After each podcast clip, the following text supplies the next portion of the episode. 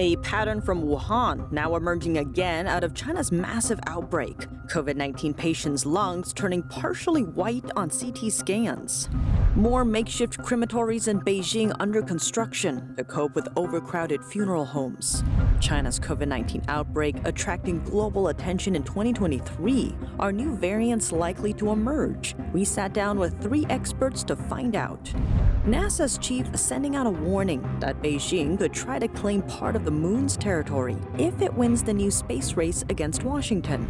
In a two year prison sentence for conspiring to steal trade secrets for China, the former General Electric engineer in New York also facing a fine. Welcome to China in Focus. I'm Tiffany Meyer. A pattern is emerging from China's sweeping COVID 19 infections, and it's sparking concerns about whether the virus has mutated or whether earlier strains of COVID 19 are driving the ongoing outbreak. Chinese citizens are dubbing the phenomenon white lung. It refers to how some COVID 19 patients' lungs have turned partially white on CT scans. To clarify, it doesn't mean their lungs have turned white. The white appearance on CT scans indicates fluid and infection in the lungs, putting the patient in a serious condition. Healthy lungs should appear black on CT scans. Chinese doctors have flocked to social media, posting videos of patients who have the so called white lung syndrome. Let's take a look at a video clip from a doctor working at a Beijing hospital. The CT scan comes from a 78 year old male who died of COVID. Look at this patient. Both of his lungs have turned white on CT scans. This is the so called white lung phenomenon. It's a very typical symptom of viral pneumonia. In another video, an unnamed doctor said he diagnosed 120 patients in eight hours, and that about 12% of them had the white lung phenomenon. This is a CT scan of a 28 year old patient. Look at the large patches of ground glass opacity in the lungs. This is a 48 year old patient. The black parts of the lungs are healthy. The white area is appearing on both sides of the lungs. These are the lungs of a 65 year old female. White lung, very serious infection. This is a 75 year old senior. See the part where the lungs have turned white on the CT scans? Other doctors are also taking to social media, posting photos of their patients whose lungs have turned white on CT scans. Citizens, too, are reporting the white lung phenomenon among loved ones who have died of COVID 19. That includes a former anchor with China's state owned broadcaster and the wife of a famous scholar. Both of their family members died of the virus, and parts of their lungs appeared white on CT scans. Some are questioning whether this indicates that an earlier strain of COVID 19 is driving the current outbreak. The white lung phenomenon was common when the pandemic first broke out in China, and studies show that Omicron tends to spare the lungs. Responding to the concerns, China's top health authority said white lung has nothing to do with the original COVID 19 variants, and that a considerable number of patients with such inflammation can return to good health. Beijing scrambling to launch a new campaign for funeral services, building makeshift crematories. It comes amid the growing COVID 19 outbreak in China. Funeral homes and crematoriums are working round the clock to meet the surge in demand. 方舱医院不见了，不跑到哪了？要开始建那个，看看这是烧人的大炉，看看，够狠的。 According to official data, there are 12 funeral parlors with a total of 90 furnaces in Beijing. A typical cremation takes 25 to 40 minutes. If all 90 furnaces operate around the clock across the city, over 3,000 cremations could be done daily. Yet funeral home staff say they are operating with several days of backlog. 见这烧人的炉子拿这儿看看。 On Tuesday, China's health authorities officially reported just five deaths. At the same time, on one of China's largest talent recruitment sites, incineration design engineers are in high demand, marked with more than a thousand new positions. It's unclear whether these incineration designs have been used to burn human corpses. Chinese state media have called on citizens to rally around a so called final victory over COVID 19. This as funeral homes across the country are overflowing. A resident in Beijing is taking issue with the official death rate in China, citing his own experiences. Here's more. A growing line of mourners could be seen outside a Beijing morgue on Wednesday as China battles its COVID 19 surge. It's not the picture some there would like the world to see. No filming, said the security staff member.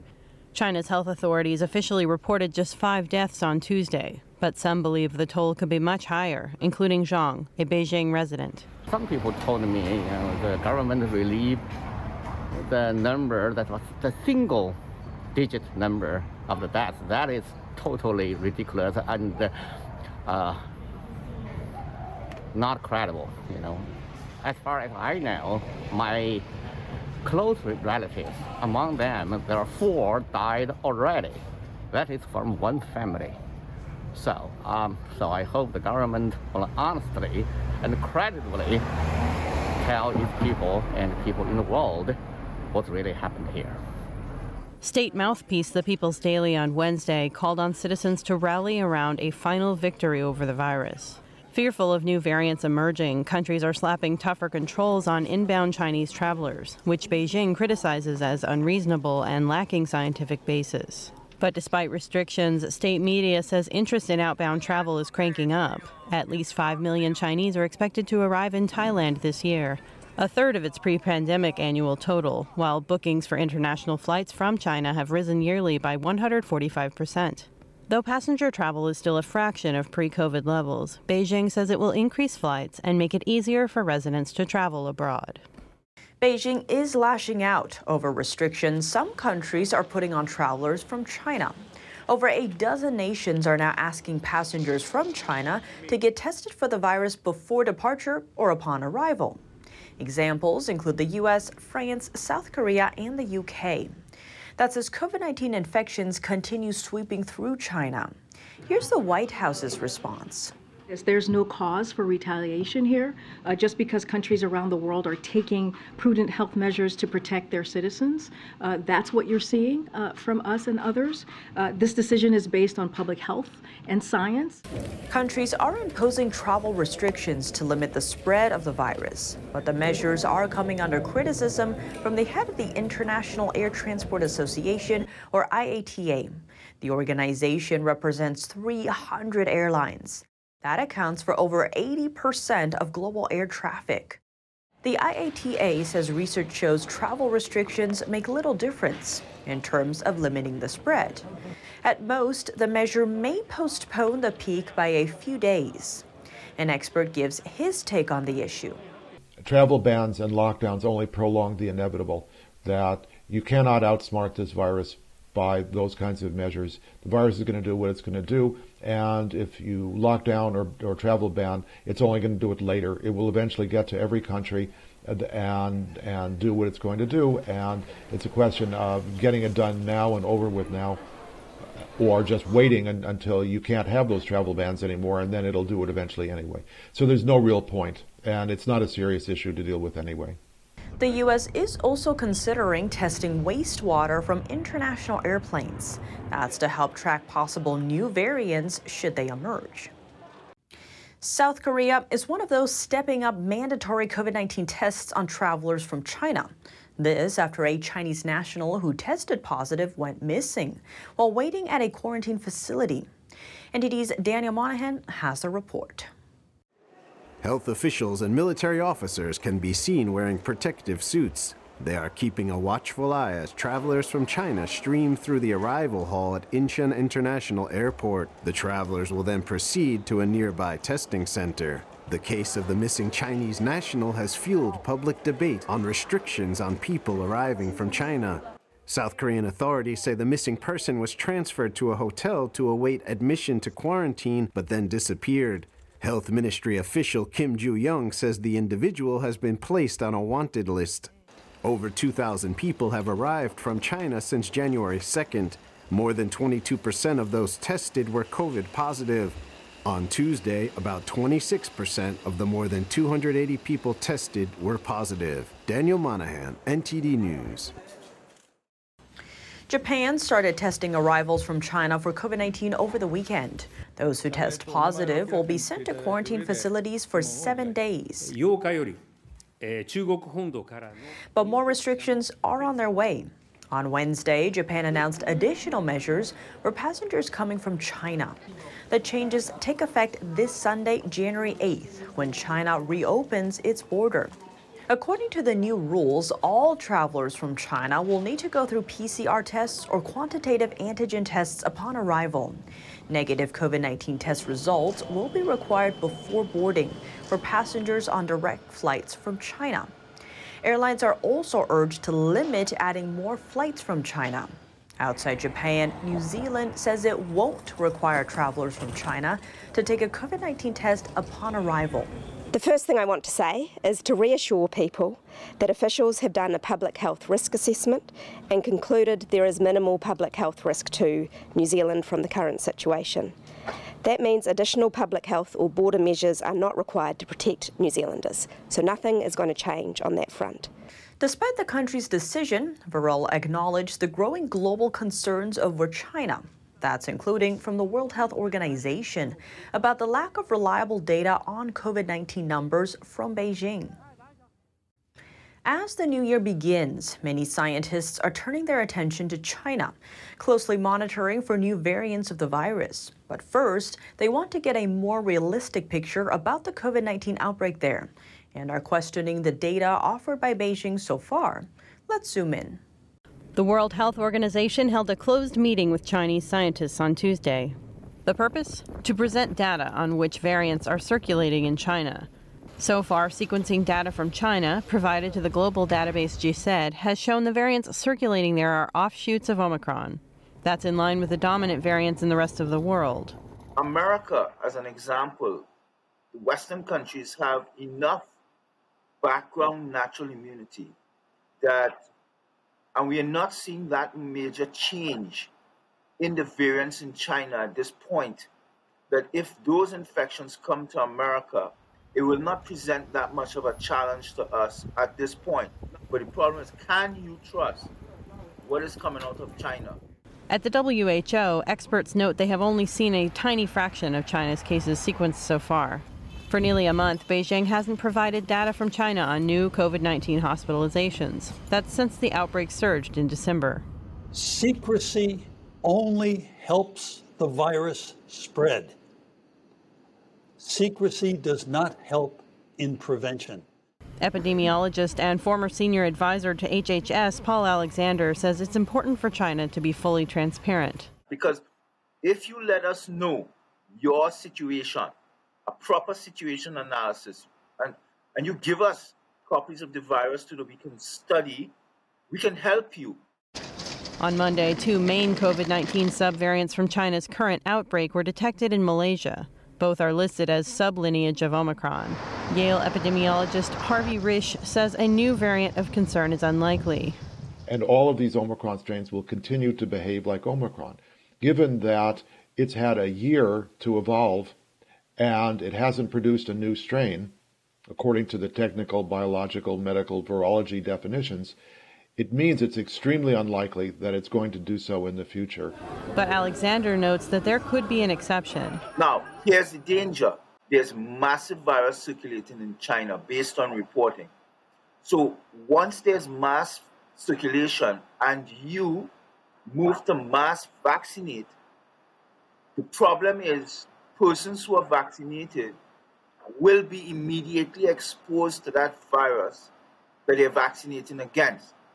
Those people would not have had the immune systems the time for the induced antibodies from the vaccine to develop it to full maturity and maximal binding capacity he adds in that case, the pressure from vaccines could cause the virus to select both the most infectious and lethal variants amongst itself.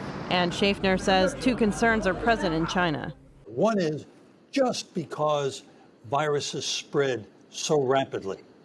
When they spread rapidly, they multiply greatly in the billions, and that by chance alone could create a variant. Another is when the virus infects an immune deficient person. That individual could potentially become a source for new variants. The situation is particularly grim in China, where 1.4 billion people lack natural immunity as a result of prolonged lockdowns. Beijing hasn't shared much information about the genetic makeup of the viruses it's seeing.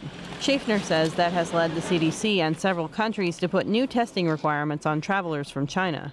Although Omicron appears to dominate the world's viruses right now, the potential for new variants still remains a major concern in 2023. NASA is sending out a new warning about China's space ambitions. Space Agency Chief Bill Nelson says Beijing and Washington are locked in a space race, and that if China wins, it could try to claim ownership of regions on the moon. The former astronaut and senator spoke with Politico in an interview.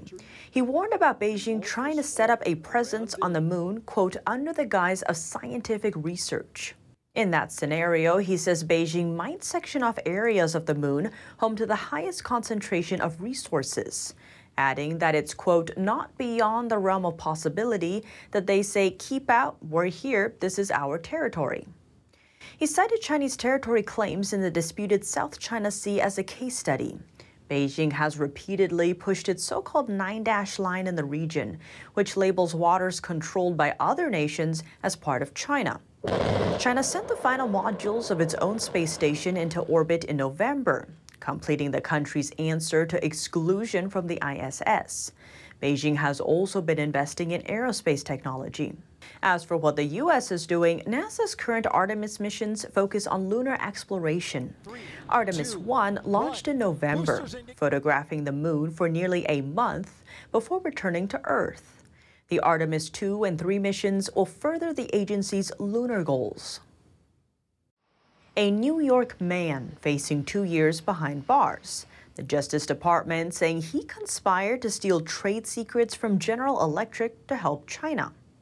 Xiaoqing Zheng received the sentence Tuesday. He was convicted following a four week jury trial that ended in March last year. Zheng must also pay a $7,500 fine and serve one year supervised release after his two years in prison. Zheng worked at GE from 2008 to mid 2018. He's an engineer specializing in turbine sealing technology. Trial evidence shows Zheng conspired to steal trade secrets surrounding GE's ground and aviation based turbine technology. That information would then go to benefit China based companies and universities that research and make turbine parts. Coming up, in expert remarks on the Chinese Communist Party's influence over the United Nations. But she told me in some detail that uh, basically China has uh, uh, given uh, $10 million uh, to the Secretary General's office, and the oversight of this fund is only with the Secretary General himself and some Chinese appointees. So there's no accountability beyond that. And it's basically for the Secretary General to spend as he wish, wishes on uh, you know, development uh, projects. Joshua Phillip with Crossroads sat down with Benedict Rogers, a renowned British human rights activist and author of the China Nexus for details. Get his take in just a minute here on China in Focus.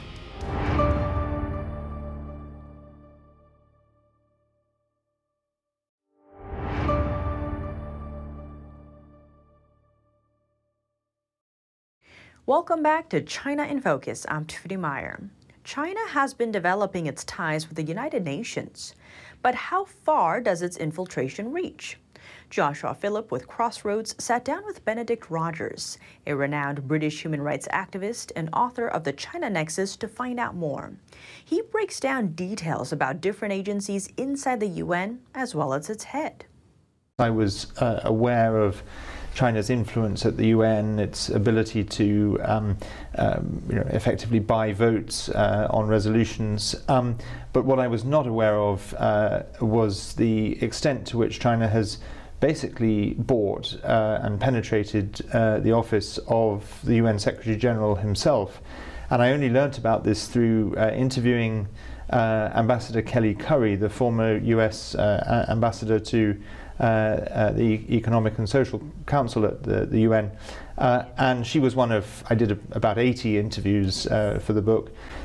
But she told me in some detail that uh, basically China has uh, uh, given $10 million to the Secretary General's office, and the oversight of this fund uh, is uh, only with the Secretary General himself and some Chinese appointees. So there's no accountability beyond that, and it's basically for the Secretary General to spend as he wish wishes on, uh, you know, development uh, projects, but um, totally in in uh, partnership with uh, with China. And I had always wondered with this particular Secretary General, Antonio Guterres, you know, he's been completely silent on the Uyghurs. He's totally silent on the dismantling of Hong Kong's freedoms. Uh, he's silent on all the other issues in, in, in China uh, and on some of the neighboring issues, uh, North Korea and Burma or Myanmar, he's said very little. Um, and I you know, used to wonder why he's so I- inactive and, uh, uh, and so quiet. And I think now we can understand why. He's, he's basically been bought by China. And you're saying bought off. That's a, that's a strong statement. Can we, can we say bought off? Well, in a way, I think we can because this this uh, fund uh, that, uh, as I say, is only accountable to the Secretary General and mm. to the Chinese funders. Uh, you know, certainly suggests that there's no coincidence between that and his inactivity on China human rights issues. And it was, um, you know, Ambassador Kelly Currie who told me this. Um, she's very willing to talk about this publicly, although she told me that I'm the first person to actually be, be willing to quote her on it. She's offered it to uh, to other media, and, and they haven't taken taken it up. But that's um, incredible. Yeah. yeah. Well, that's the that's the top level. That's a big deal. The other concerning parts are there as well.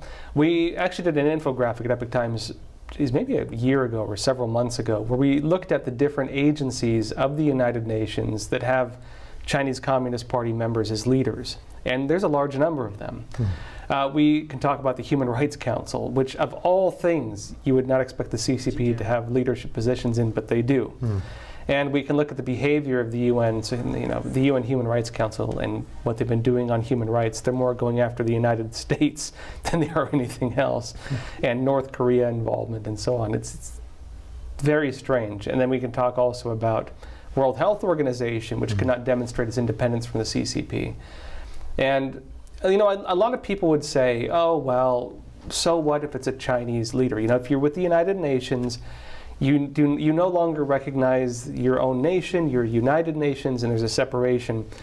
But if we remember Interpol, you know, international police essentially, uh, there was a CCP head of that as well, who was actually punished by the Chinese Communist Party for not enforcing the CCP's laws through the United Nations. Mm. What do you think that tells us about, you know, to, in your studies, you know, how much control does the CCP actually have over the United Nations and how have you seen them using it? Well, I think it has fairly extensive uh, control, um, and uh, that's illustrated in two particular ways, uh, uh among many others. Um, you know, we saw just uh, very recently, a, a, a, month or two ago, um, the defeat of a resolution at the Human Rights Council by just two votes uh, on uh, whether the Human Rights Council should discuss the UN High Commissioner's uh, report on uh, the situation of the Uyghurs uh, in the in the Xinjiang region, uh, and it's extraordinary that even a resolution that was as mild as that, just just creating an agenda item for the Human Rights Council, uh, was able to be defeated because of China's influence. But I think one other um, anecdote, which I describe in detail in the book, um, is that Dolkun Issa, the president of the World Uyghur Congress and a very respected uh, human rights activist for the Uyghur people who's received many awards uh, for his work around, around the world, um, Interpol had red notices uh, for him. He was arrested in several different places, uh, but also, um, even though he was invited to the UN by the US mission, uh, he was denied accreditation because China objected to him being allowed into the building. So it, it can go to as basic things as, as that. To watch the full interview with Benedict Rogers, Chief Executive of Hong Kong Watch and author of the China Nexus, please check out the Crossroads program on Epoch TV or click the link down below if you're watching online. That's all for today's China in Focus. I'm Tiffany Meyer. If you have any feedback on the show or have something you'd like to see us cover, send us an email at chinainfocus at ntd.com. We'd love to hear from you. Thanks for watching. See you tomorrow.